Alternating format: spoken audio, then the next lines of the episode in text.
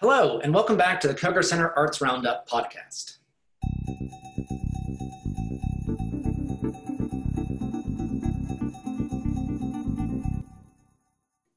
This week we have three special guests. Our guests are all runners up from the Koger Center's 1593 project that we launched during the COVID 19 lockdown to inspire artists to continue to create during the time of uncertainty. We had almost 60 submissions ranging from visual art to orchestral pieces and everything in between.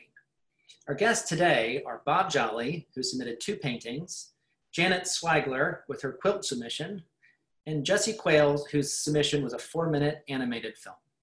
We will talk to each of them about their history with their art form, in depth about their submissions, and if you'd like to follow along while viewing their submissions, you can find the pieces online at kogercenterforthearts.com.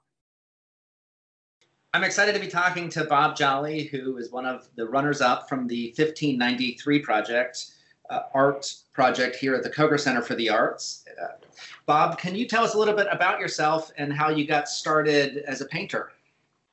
Well, I started as a child, really. My mother sent me to art school at the High Museum and School of Art in Atlanta. And so I began my art training there. As when I grew up, I attended the University of Georgia and uh, received three degrees in art at the University of Georgia. I am retired from the University of Tennessee at Martin, where I was an art teacher. I am now uh, a, an emeritus professor of art from that institution. Can you tell us, you got three degrees from the University of Georgia. Can you tell us more about them and, and what more specifically did you study? Uh, did you study um, painting in particular, or um, as you went through the degrees, did you specialize? Well, I received a Bachelor of Fine Arts degree in drawing and painting, uh, and I am a painter and have been all my life.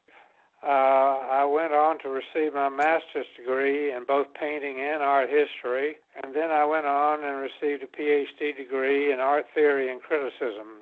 Uh, I have been uh, a college teacher of art, a university teacher of art, and retired from the University of Tennessee at Martin. What kinds of classes did you teach there? I taught just about everything at one time or another. Uh, I concentrated on art history and painting, but I did teach drawing, design. I even taught a couple of courses in sculpture, though I'm no sculptor. Over my years, I've probably taught just about every phase of art at one time or another, but I'm primarily a painter. What's your favorite thing to teach? Uh, you've taught all these different kinds of classes. Do you have a favorite uh, that you look forward to every semester? Well, I was sort of divided between art history and painting. Those are the two areas where I've spent most of my time and which I enjoy a great deal. All right, well, let's focus on the pieces that you uh, submitted for the competition. Uh, the, you submitted two, two uh, acrylic paintings. They're of a fairly large size. Um, you've got a style. I'm not a visual art uh, critic by any stretch, but th- you've got a style that jumps really right out at a person. Um, can you talk about your history uh, as a painter? And it seems like lots of painters go through many different phases uh, uh of painting. How would you describe the style of the pieces that you submitted to us? And then um, can you talk about have you always painted in this style? Well, no, I don't always paint in one style. I guess I'm sort of uh, wishy-washy in a way because I I go from this sort of style in those paintings to sometimes something that is more, I guess you would call abstract. But as regard those paintings you have there, uh, one titled Mother of Sorrows, I was hiking in the mountains of North Carolina one day, and I came upon this uh, back up in the mountains, uh, very small uh, cabin-like place, and there was a, a woman there with many children around, and I started thinking of how the difficult situation she must live in. I began to empathize with that, and So I, I, you know, I observe and then I interpret, uh, and that's what I've done there. And sometimes that calls for a little bit of improvisation. Like, for instance, the woman is a bit caricatured. I did that because I thought it would stress more the difficulty of her life. You may notice in there that she has a black eye and there's a man to her side.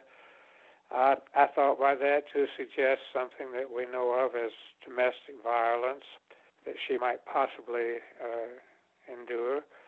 And so I began to empathize with it. So, and uh, I thought maybe through this means I could say something of the uh, pathos that that woman, uh, you know, of, regarding my empathy into that woman's possible life. I don't know exactly what her life would have been, but I began to imagine it.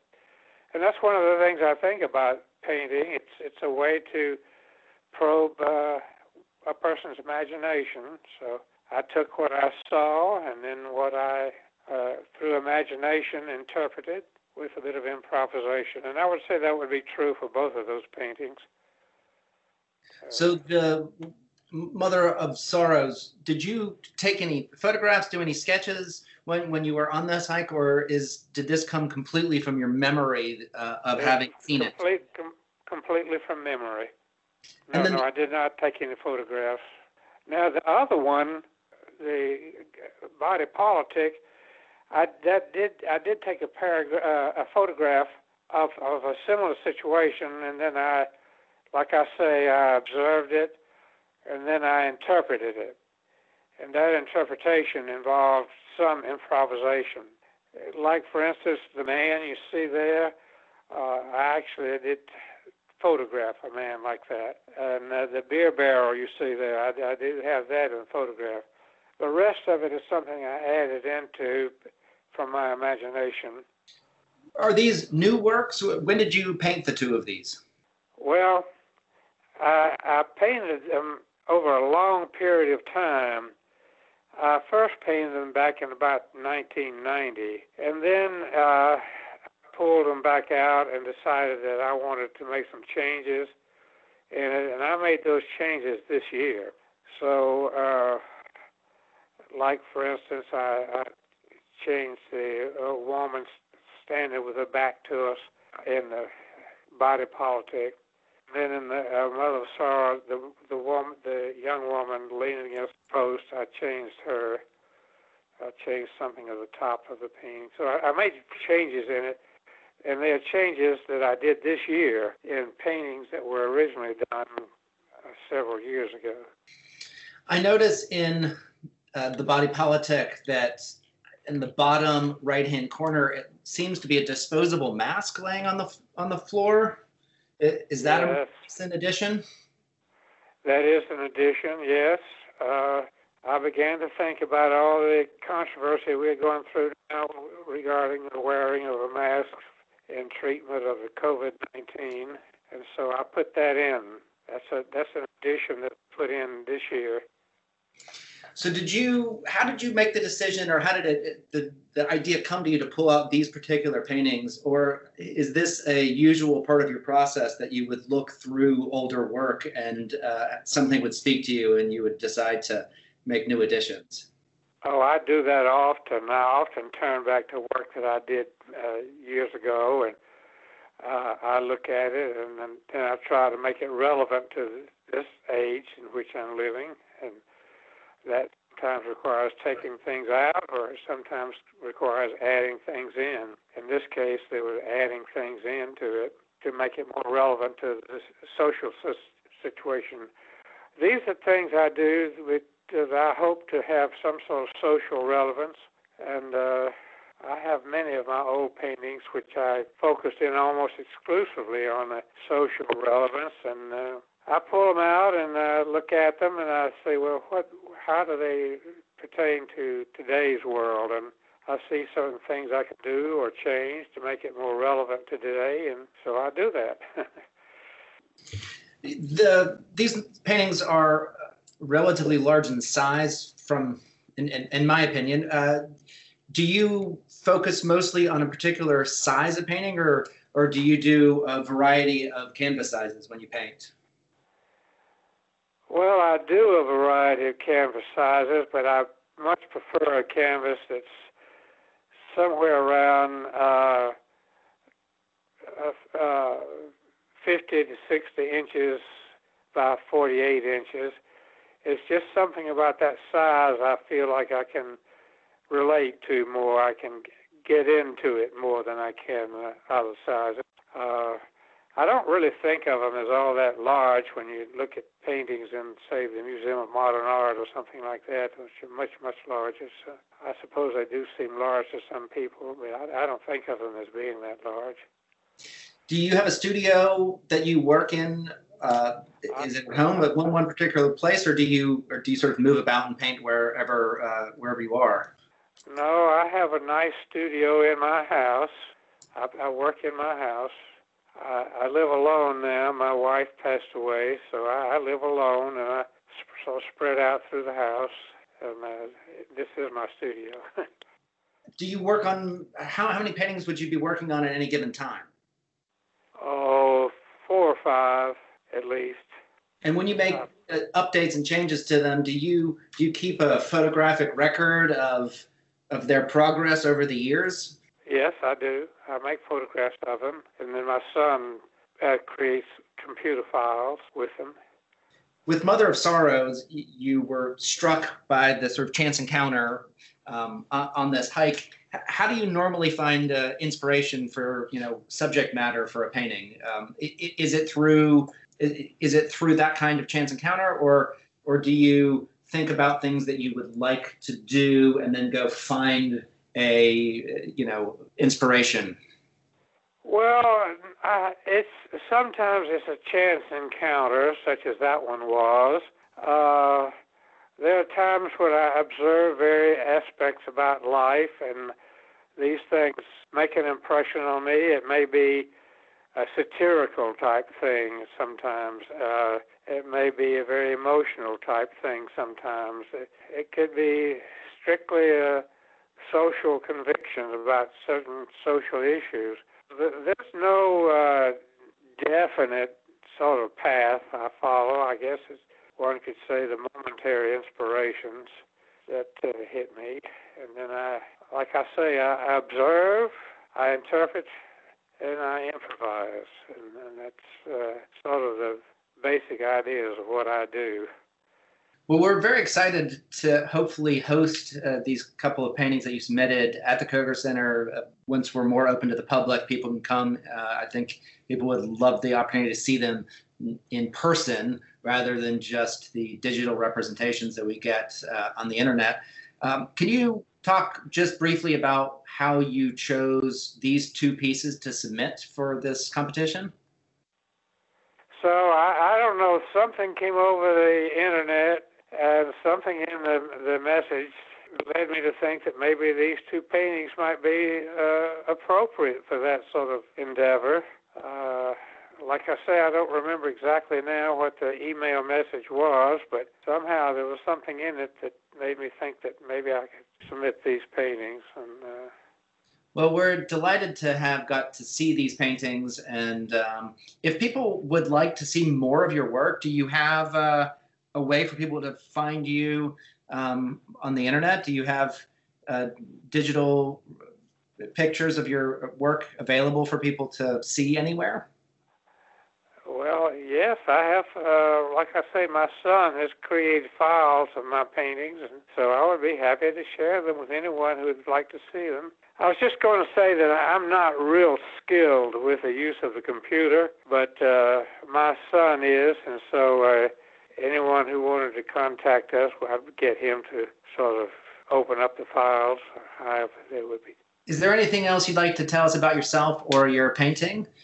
Well, I think of myself as a painter writer, and so I, I paint and I write, and those are the two things that sort of consume me. And uh, as I say, I'm retired, so fill up my time doing those two things.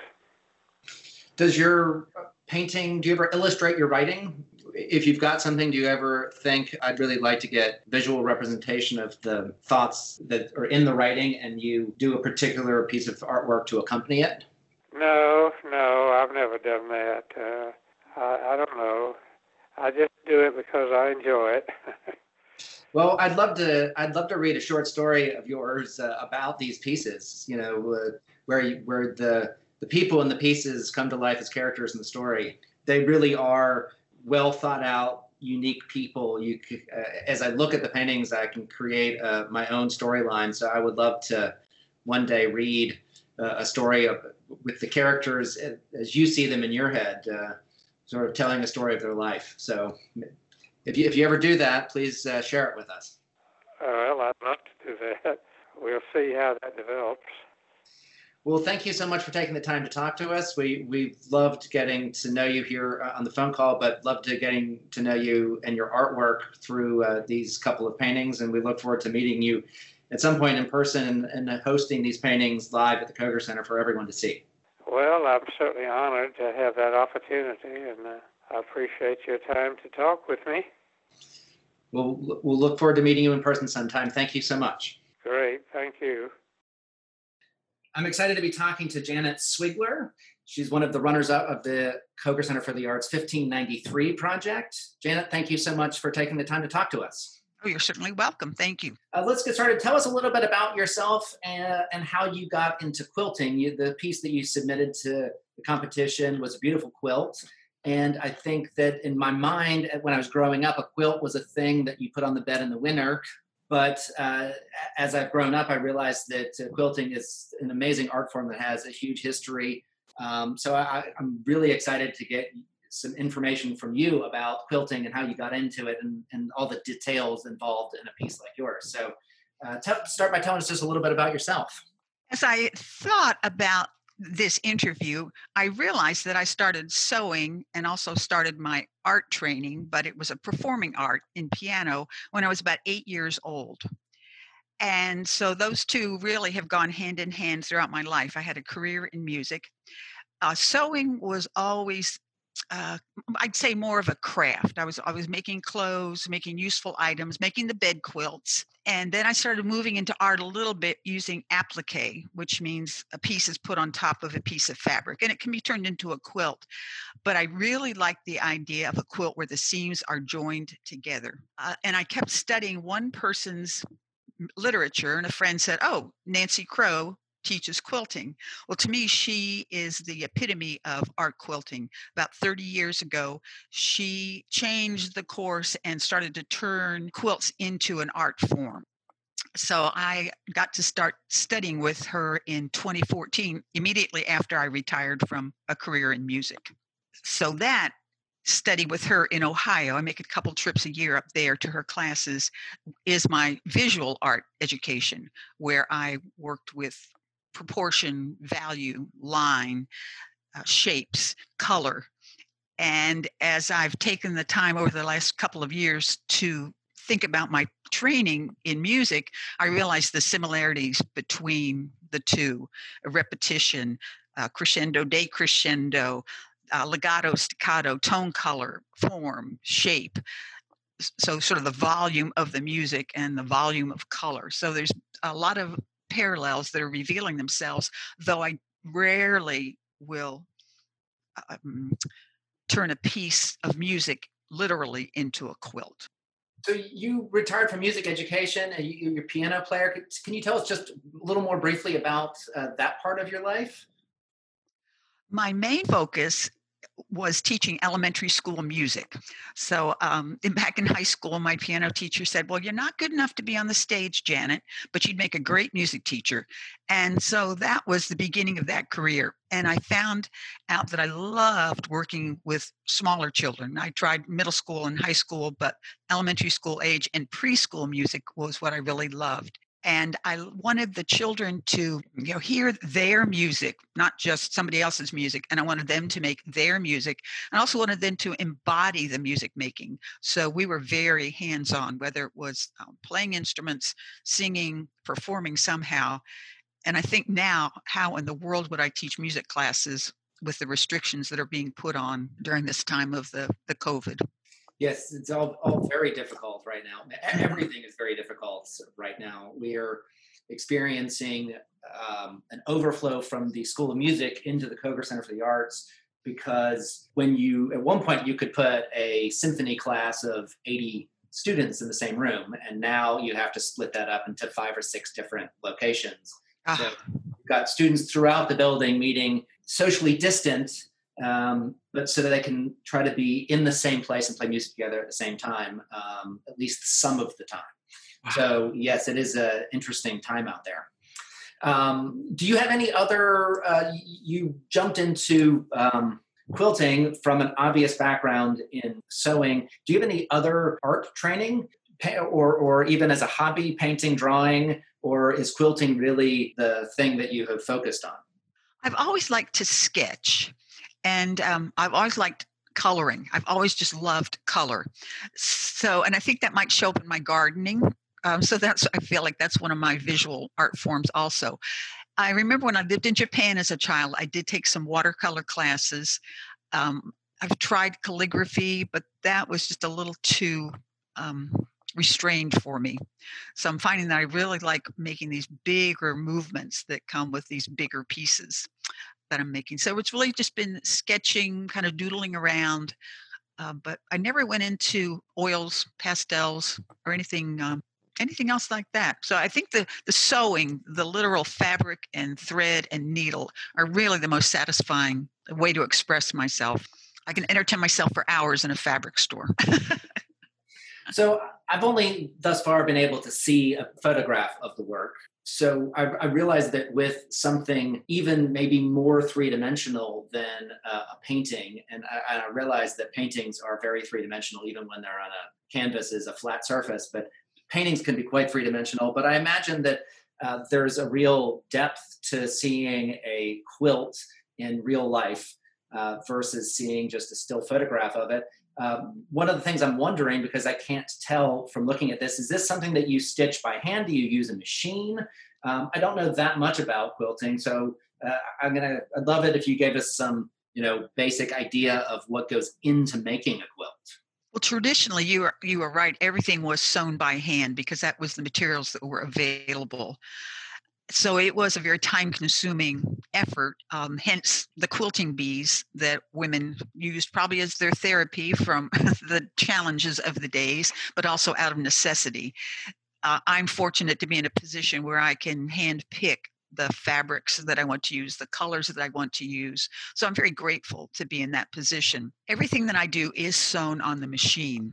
Um, as it is, it takes quite a while to construct a piece. People have asked how long does it take, and I really couldn't give a time estimate. Um, you know, it starts with choosing a palette and I work intuitively, so I don't have any templates or patterns that I use. I've discovered that I like line, and so I'll start working with line and I'll put these rough pieces up on my flannel covered uh, work wall. Then I'll start playing with the color, playing with the shapes, arranging the lines. Somebody said it likened it to collage, which I guess it kind of is.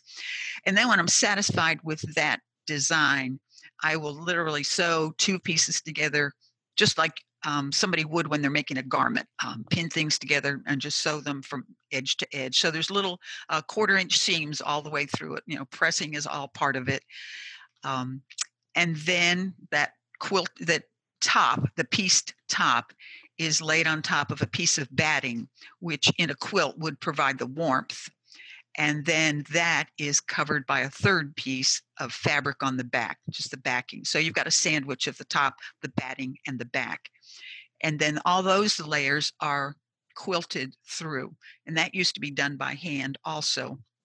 And often in a quilting bee um, different women's stitches were very identifiable. They could say oh that's so and so stitch and that's so and so stitch.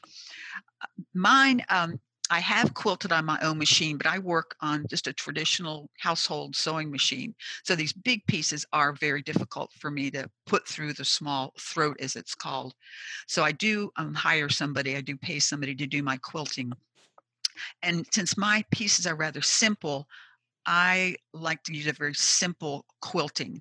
I just use a lot of parallel lines, though often they I would prefer them to be very organic and kind of wiggly and squiggly, and not as orderly as uh, as if they were cut with a ruler or, or sewn with a ruler.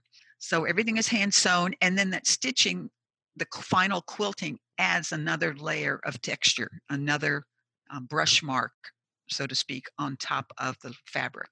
The that final stitching um, is obviously its own uh, sort of way of creating a pattern or uh, an image. Um, do you, because if you've got somebody helping you with that, do you sort of lay out how you want them to stitch it, or is that more about turning the top, middle, and bottom into a finished product?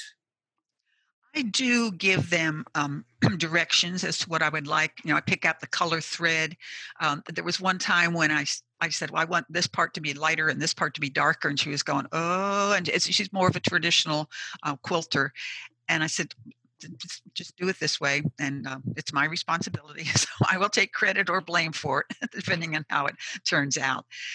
Um, she uses what's called a long arm machine, and she says that the straight lines that I ask for are really more difficult to do than some of the curvy floral designs that that'll be seen on a quilt. But like I say, if I'm able to do it myself, I'd like them to be less regular, um, coloring outside the lines now, so to speak.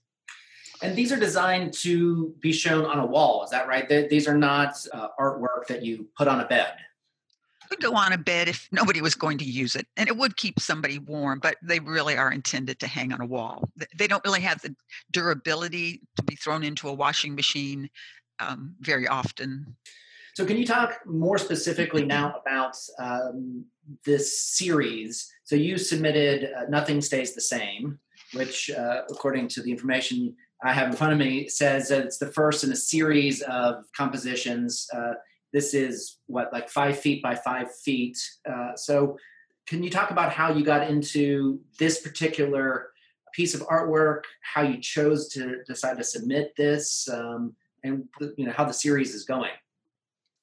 This series started as one of my classes with Nancy Crow, and the workshop was entitled Working in a Series.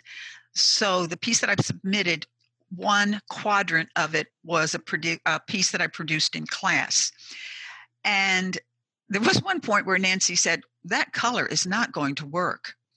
And I just thought, I had reached a point in my classes with her that I had to trust myself. And I, I thought, well, I'm going to put it in there and we'll just see if it works. Well, it did in everybody's mind. So, from that one quadrant of the piece I've submitted, I added the other three quadrants.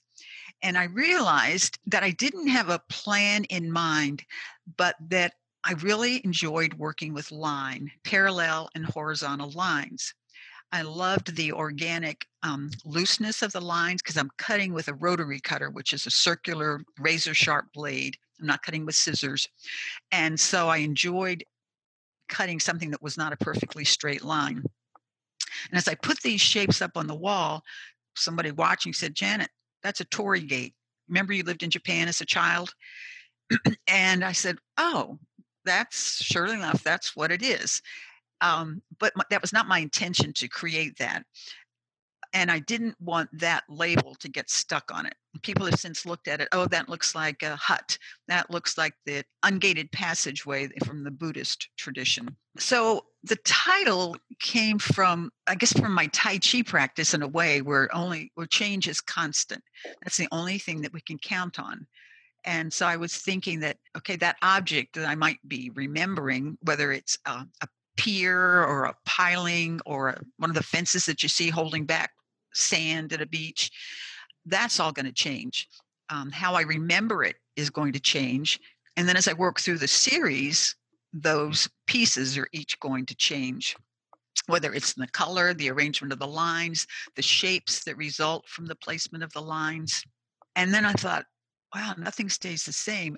The time of the shutdown when I was working on the on piece number five was a perfect example how nothing stays the same. If we're going to survive, we have to figure out how to change with whatever is put upon us. So it seemed like the um, perfect kind of entry to go with the times. How many pieces are there now in this series? Well, I did have a health problem that kind of slowed me down, and I have just gotten number five finished. Um, but in the back of my mind, number six is percolating. Um, I think I'm going to work with very subdued colors. So I'm still kind of playing with that because I've been using things that are pretty brilliant and uh, very attention getting. So I, I want to play with that palette a little bit. And I don't want it to put people to sleep. it might be calming, but I, am just uh, still working with what I hope to come out of it. Do you have an idea of how many there will be in this series? Or do you just take them one at a time? Really, just take them one at a time. I went back and looked through some old files, I mean, actual paper files that I had, and I picked up a picture from 1970. And it was oh, I'm still working with that image. It has appealed to me for that long with the vertical and the horizontal sticks or horizontal lines. So I could see this series going, but also changing beyond the sort of hut-like shape that I have right now, the torii-like shape that I have. And it, I'm, I'm just real curious to see where it might go. Is this the first series that you've done, or have you done other series of quilts? This is the first series I've done. And I realized once I found my subject, those horizontal and parallel lines, I realized how drawn I was to that and how long that very, very simple shape um, I could work with it. I mean, I'll be driving along, go, oh, there's something I got to take a picture of, just to add to that that memory and um, see where it goes. I mean, something as simple as a picket fence will catch my attention. Can you elaborate a little bit more? I was going to ask how, how do you get inspiration, you know, subject matter uh, ideas for for for a quilt? So, sounds like um, you see something. Do you take pictures? Do you ever collage in paper or anything to get an idea going, or is it the working in the fabric is where it's all born? It really is the working in the fabric. Occasionally, I'll sketch something. Um, there was one I, you know, I was wrong. I did work, start working in another series called Sticks and Stripes. I apologize about that. And that just started from a little picket fence image, um, boardwalk over the dunes, and then the the stripes of a corn snake. And I was trying to figure out how to marry those two images together. And that did take some sketching because uh, I didn't want it to be too complicated, but I did want to capture both those stripes and the shape of the railing of the boardwalk but usually I just have to start playing with the fabric. Um, Nancy or my teacher will often have us work in black and white just to you know, figure out the basic structure or something. But I kind of just jump right into color and start working with it that way. And that's been a change for me. It's not like crumpling up a piece of paper that I've made a mistake on. You know, here it's a, a piece of fabric, and that's that's quite dear to me. do you go to fabric stores? You said that you um, you could get lost in a fabric store for for hours, but do you also use found uh, material? Do you ever recycle old, old clothing, that kind of stuff, into your quilts as people used to do in the past? You know, at this point, I am not, but there's so much fabric that I absolutely love. It's like in clothing that I don't wear anymore, that I just haven't been able to get rid of the clothing because I like the fabric. And I can see that becoming an element in my art. I think right now I'm I'm still working on learning um, value in color and to try to make that work before I add the element of print or any kind of uh, other textures. So I feel like I'm in a very uh, simple and almost pure level right now. Um, but my basic nature is to recycle and reuse. So I can see myself moving into that. Do you still make uh, other clothing? Do you do any other sewing that's not quilting? Oh, mostly I do some patching and repairing of things, but it, it's kind of crazy, especially at this time. We don't have to dress up really to go anywhere. And uh, now that I'm not teaching, I don't need those professional kinds of clothes. Well, I sewed masks. I sewed hundreds of masks when the first shutdown first came. So I was able to use a lot of my beautiful prints then and then just give them away so people could walk around looking beautiful. Well, thank you so much for taking the time to talk to us. Is there anything else you'd like to share about yourself, your your art, so this particular piece? Anything you want people to know? Um, I think just a lot of it just came from paying attention, and that's just been a huge benefit from my life. The things that I've noticed, and I encourage everybody to do that. Well, thank you so much both for the beautiful artwork. It's very inspirational, but also for taking the time to talk to us and for having submitted to the project Uh, we're excited for a time when we can host people back in the building and we could get this up on the wall at the Koger Center so people can come see it in person. Obviously, when we figure that out, we'll share with everyone and, and uh, we look forward to meeting you in person and seeing this art firsthand. Well, thank you very much. I appreciate the opportunity. Jesse Quales submitted a four minute animated film titled Old Man Planet to the 1593 Project. Hi, Jesse. Welcome to the Koger Center Arts Roundup. Let's start by talking about how you got into this style of filmmaking and what inspired you to start producing films.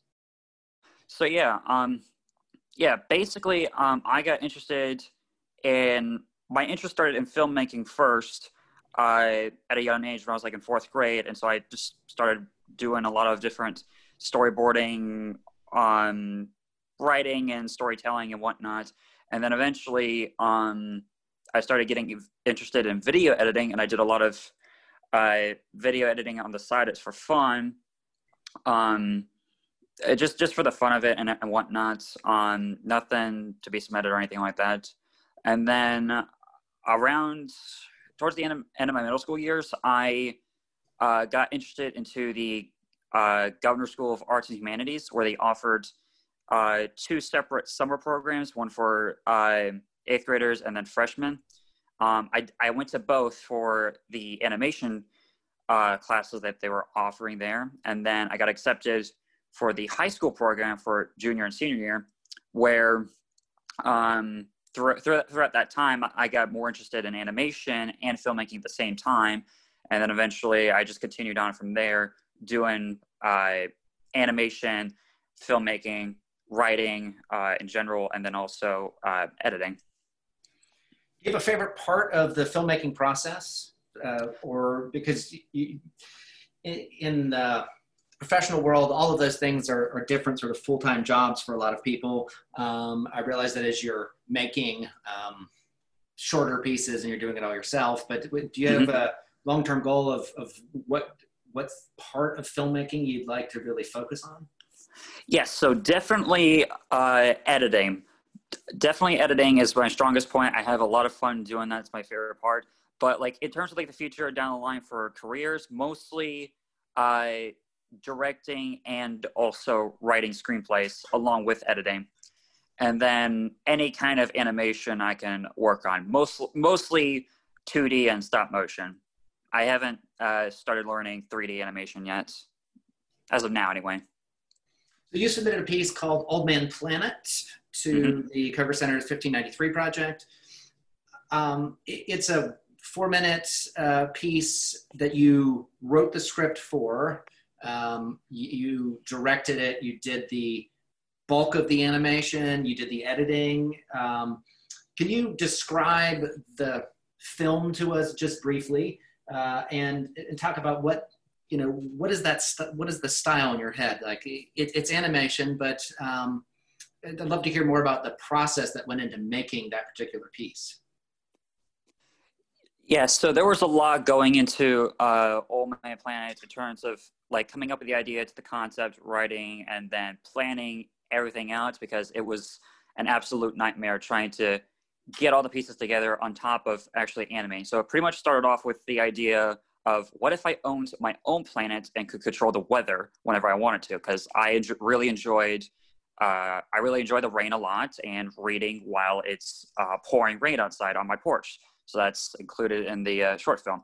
Then I developed that into this very uh, science fiction world uh, focused on this uh, old man who's basically kind of mysterious. You get you get bits and pieces of what of who who he is or what he once was or what exactly is going on, but you're basically told what you needed, and then the rest of it you can like.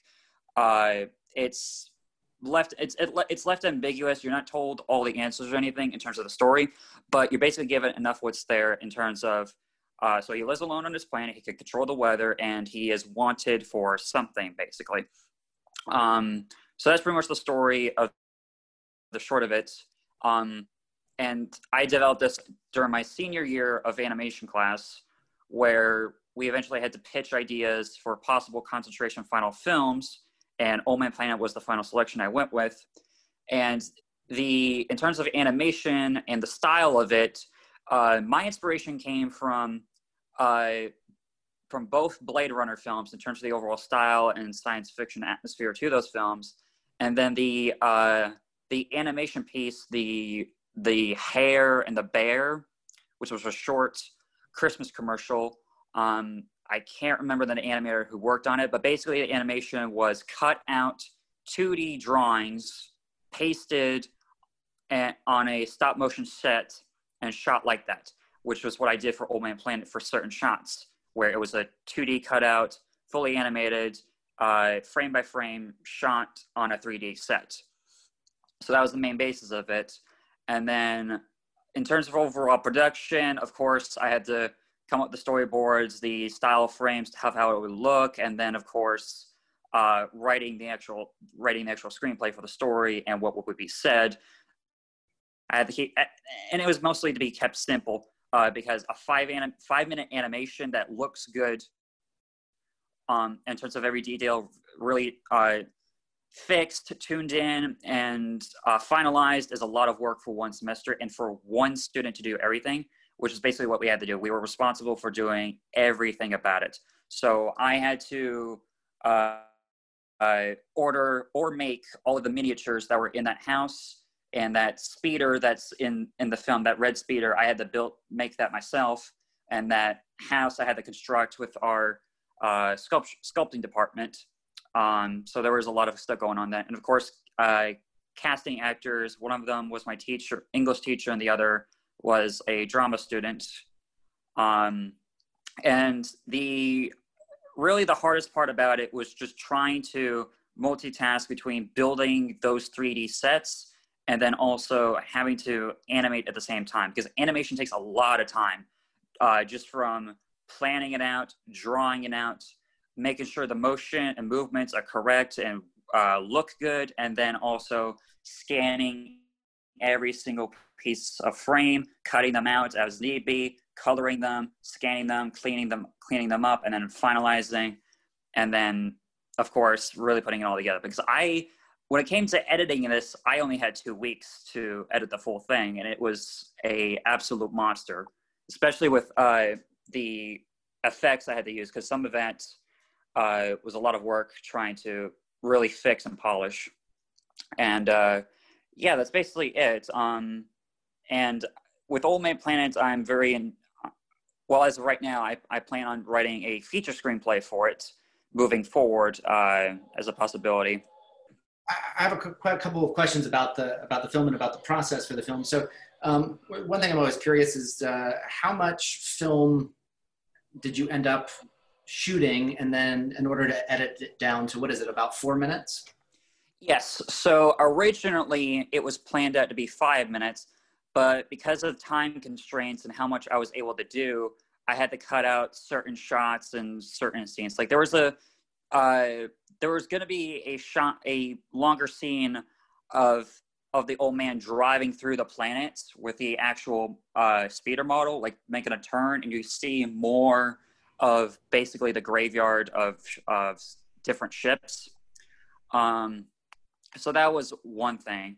Um, and so mostly I shot what I needed and got it down. So there wasn't, uh, in terms of cutting down the runtime, it wasn't uh, later on when it came to the editing process because the editing process I just had to make sure make sure uh, it all flowed together really nicely. So there wasn't that much cutting down uh, in the editing process. It was mostly in the planning stage where they cut out some stuff in order to save time and actually have a finished film.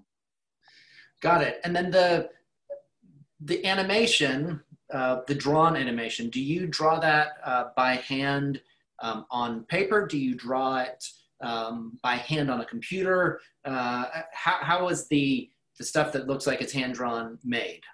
Yeah, so a lot of it, um, all the 2D animation is hand is completely hand drawn. So most of it originally it was supposed to be uh, everything in the entire film was supposed to be 2D drawings on a stop motion set in motion.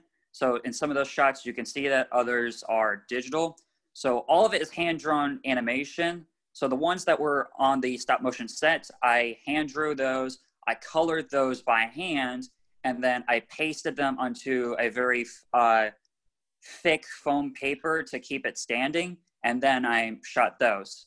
The other ones that look more digital, I hand drew, hand drew those on paper first. Then I scanned them in, had to clean up the line work and the background and everything, and then uh, properly color them digitally.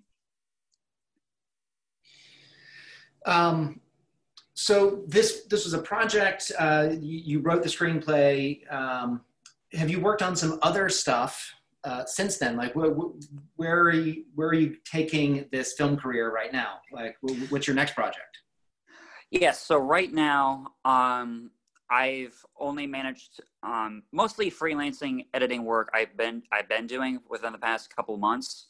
Um, in terms of like projects, I've re- I've really only managed to to do one, and that was a animated uh, advertisement for uh, the time for peace is, is now.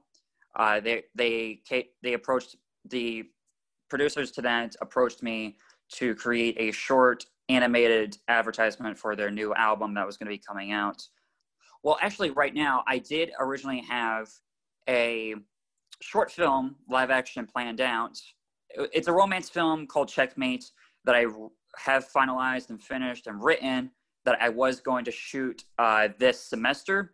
But because of COVID and the way things are going now, I'm going to be having to do remote learning. So I can't shoot anything this semester. Um, but I am, in the meantime, uh, continuing my freelance editing as best as I can, and also working with some friends of mine to work on a animated stop motion uh, sitcom series. And right now, we're just trying to focus on creating, animating the in the uh, the series intro to get people invested in it and get an audience at the very least, and get it jump started, more views and more awareness for it, so that way we can continue with the series where are you in school? Right now, I'm on my sophomore year of college. Um, and for this semester, my classes are just half academic and then half are part of my major, mostly in film history and then also screenwriting. Um, can you talk about uh, some of your film influences? Um, you, you, said you got into uh, filmmaking at a very young age. Uh, I can see the influence of the Blade Runner films on Old Man Planet. Um, but can you give us a little more personal history about you know, oh yeah. spoken to you yeah. and, and how you were inspired by film to start doing it on your own. Yeah so mostly um, one of my biggest influences at the young age anyway that got me invested was uh, steven spielberg because of jurassic park et and jaws um, at such a young age but then it started changing through different influencers like ridley scott with alien and of course the first blade runner then uh, Guillermo del Toro with his with his fantasy films such as uh, Pan's Labyrinth and then also Pacific Rim. So those are some of like the big influencers, and then also Stanley Kubrick in terms of uh, horror and his execution of certain things, and then Quentin Tarantino with his writing because his writing is really amazing. Do you want to follow sort of in that uh, path of writing your own film, directing it, putting together the team, um, being sort of the visionary that leads it. I mean, a lot of those influences you just uh, mentioned sort of do a lot in their films. They're they're not just a director. Um, is, is, that where you w- really want to go? Is, is, to continue to have your hand in the in the process from inception yes. through? Yes, pretty much. I really want to have my hand in pretty much everything involved in whatever film I might be working on. So definitely direction, the writing, everything down to every detail, um, especially the editing also, because I want things to look a certain way. Where do you get your ideas, your inspiration for the script? So how, do, how does something come to you and you think, okay, so this is worth putting this amount of time in? Because as you said, um, you know, four minute uh, stop motion animation film was a whole semester's worth of work. Uh, if you're going to commit to an idea, you might be turning over two years of your life to a project. How do you know what, how do you get inspired to say, this is something that I would like to devote a chunk of time to, to really telling this particular story? I mostly make that dedication and decision like early on in the process if I'm really, really invested um, in this particular project. Because with Old Man Planet, before my senior year even started, I came up with Old Man Planets in the early summer before I started my senior year, and then started talking with my um, my mentor about it and like trying to come up and advance these ideas. And he gave me references in addition to my own references. He gave me others uh, to basically watch to get inspiration from, such as uh, oh, definitely uh, for Old Man Planet, a big inspiration was the anime collection shorts called Memories, and one of them was called Magnetic Rose. Um, that I thought that was a really beautiful short animation that really influenced the overall look and simpli- and basically simplicity of the character animation for Old Man Planet. Basically, in terms of a story or project, I try to make sure that I have my complete investment at the very beginning moving forward. I know you mentioned your work. You have this uh, feature length uh, film in mind. Um, do you want to shift to that longer format, or do you see yourself still making uh, short films? Yes, definitely plan to shift towards that longer format in order to tell a story because that's mostly. Well, actually, this is my plan. My plan is to continue work on whatever short film ideas I come up with within these next three years in my film major and also at the same time work on the feature screenplay of Old Man Planet and tell what exactly this what the bigger story is of Old Man Planet and possibly get it picked up by certain studios once I graduate because my overall goal is as soon as I graduate to begin work on my first feature writing and directing it. Well, it's good to have a vision like that. Um, is there anything else you'd like to share with us about um, your filmmaking, about Old Man Planet, uh, anything you think people would like to know? Yeah, so for um, Old Man Planet specifically, it was a really rigorous process. Um, it, it was a lot of fun. With Old Man Planets, I kind of connected it to a separate uh, idea called Project G7, where I thought of a trilogy where Old Man was like the outcome of this trilogy, and you would see the journey of Old Man, who is named John Parr, from ha- from basically watching what exactly happened before he got onto this planet and what could potentially happen after. Great. So you have a uh, you've got a trilogy all laid out. So maybe Old Man Planet won't be the last we see um, anytime soon. Possibly, and then I also thought of thought of like going backwards, like starting off with Old Man Planet, and then uh, then telling the story of what happened before then. Um, possibly a trilogy, maybe just two films. Um, I haven't quite figured that out yet, but mostly just just planning it out, really. Well, we appreciate you taking the time to talk to us. It, it was really great to get to watch the piece. Uh, our, our, goal is once we're in a place where we can have people back in the building, we're going to do a um, 1593 project um, gallery showing, and mm-hmm. we'd like to get this running on a loop uh, on a monitor in the gallery so that people can enjoy it um, along with all the other submissions. So we, we appreciate you um, responding to that uh, posting about our call for art, and we have been very impressed with it. And it sounds like uh, you've got a bright career in film ahead of you. So we look forward to hosting a, you know, uh, ho- hopefully we can have a, a, film release here at the Koger Center sometime um, with with more of your stuff. Nice. Yeah, that sounds great. I look forward to it when it comes around. Thank you for listening to our three runners-up from the Koger Center's 1593 project. You can view all the submissions online at kogercenterforthearts.com.